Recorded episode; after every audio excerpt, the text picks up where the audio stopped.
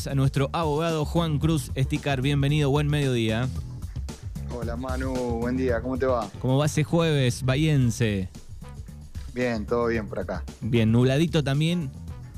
Sí, sí, sí, nubladito pero templado. Estábamos con, con veintiún grados, por acá debe ser parecido por ahí. Sí, sí, tal cual. Bueno, ¿qué tema tenemos para la columna de hoy? Manu, en la columna de hoy eh, vamos a tomar algunas sugerencias que han acercado a la radio y vamos a dedicar este tiempo a mencionar algunas leyes dirigidas a los derechos y la defensa de las y los consumidores. Uh-huh.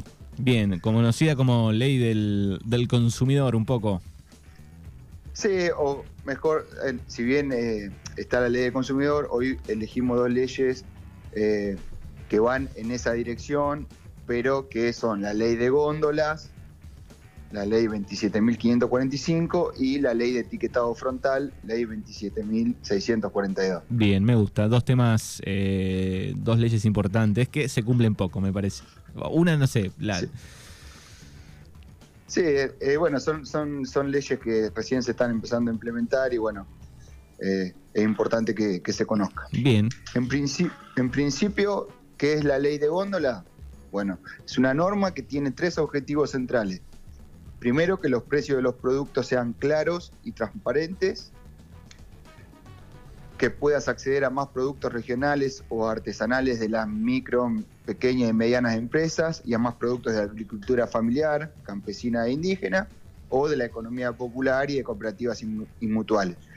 Y otro de los objetivos es que haya armonía y equilibrio entre los operadores económicos alcanzados por esta ley, para evitar prácticas comerciales que perjudiquen a la competencia.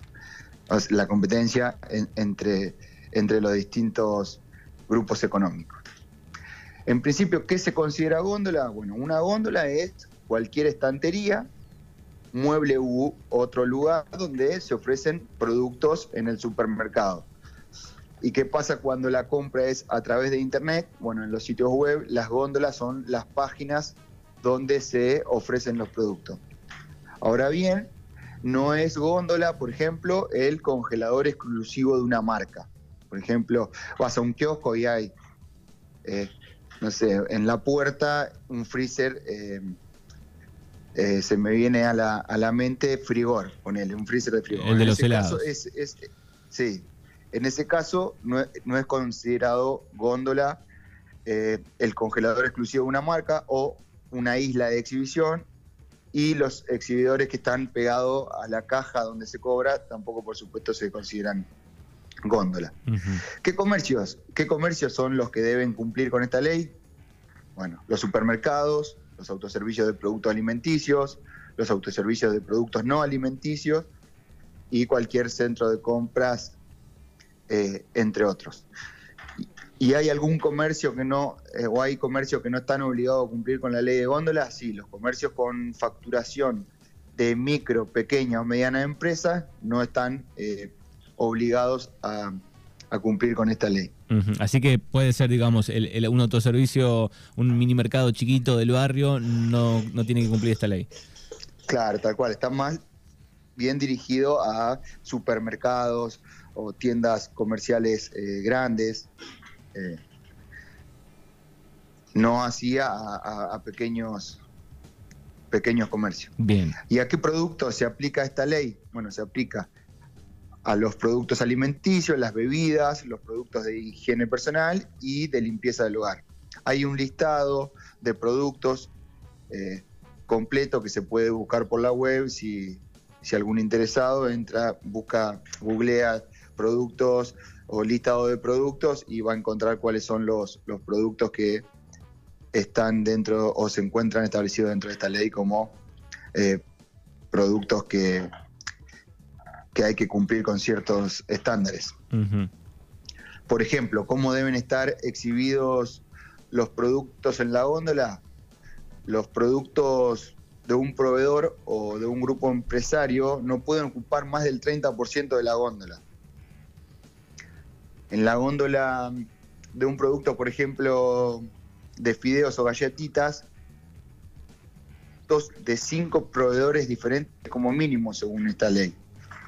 eh, y el veinticinco por ciento de los productos deben ser de pertenecer a, eh, a las pymes, es decir, a empresas pequeñas que fabriquen determinados productos. Este dato, ese dato incluso el que tirabas eh, primero de, de productos regionales, digo, ese dato no lo tenía, de, de que bueno, tiene que tener ese porcentaje y, y darle prioridad a lo regional, está buenísimo. Claro, sí, y sí, son algunos de los objetivos que tiene esta ley y que, bueno, eh, ayudan y, y sanan la competencia con, de, entre las empresas pequeñas y las empresas gigantescas que tienen mucha producción. Bueno, hay varias, ¿no? Uh-huh. Sí, sí. Otro de los puntos importantes es si deben estar destacados los productos de menor precio. Uno, según esta ley, sí, los productos de menor precio deben estar en el sector medio de la góndola y destacados con una, con una banda colocada de manera perpendicular a la góndola que diga, bueno, menor precio por unidad, ley veintisiete mil quinientos cuarenta y cinco. Eh, los, los productos de menor precio son los que tienen el precio de lista más bajo de manera constante. O sea, para considerar que un producto es el de menor precio, Eh, no se toman en cuenta las ofertas o los descuentos temporales, sino bien el precio de lista. Eh, eso, por un lado, son algunos de, de, de los objetivos que tiene esta ley, que es la ley de góndola.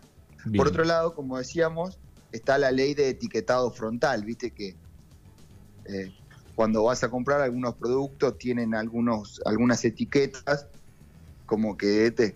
Te, te parece, te choquea, ¿viste? Decís, uy, esto antes lo sabía eh, y lo consumía, pero ahora que lo ves, eh, ¿viste? Te, te choca.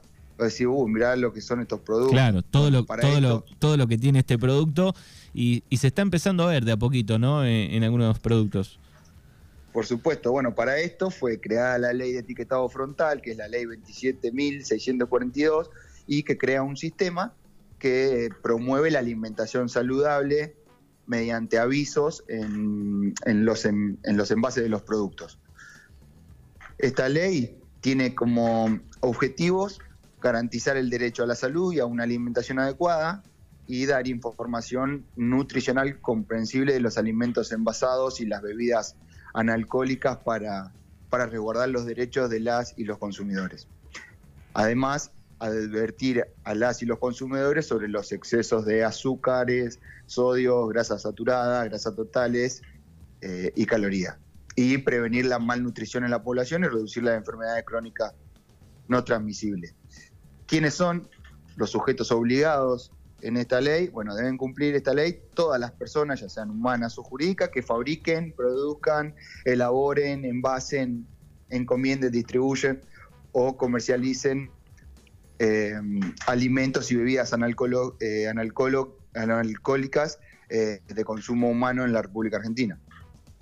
Uh-huh. Entonces, si te, si te dedicas a la, a la producción de o envase o cualquier cuestión de la cadena alimenticia o de comercialización de alimentos, eh, estás obligado a cumplir con esta ley de etiquetado frontal para que el consumidor conozca lo que los riesgos que asume cuando consume estos tipos de productos. Uh-huh. Leía, además, sí.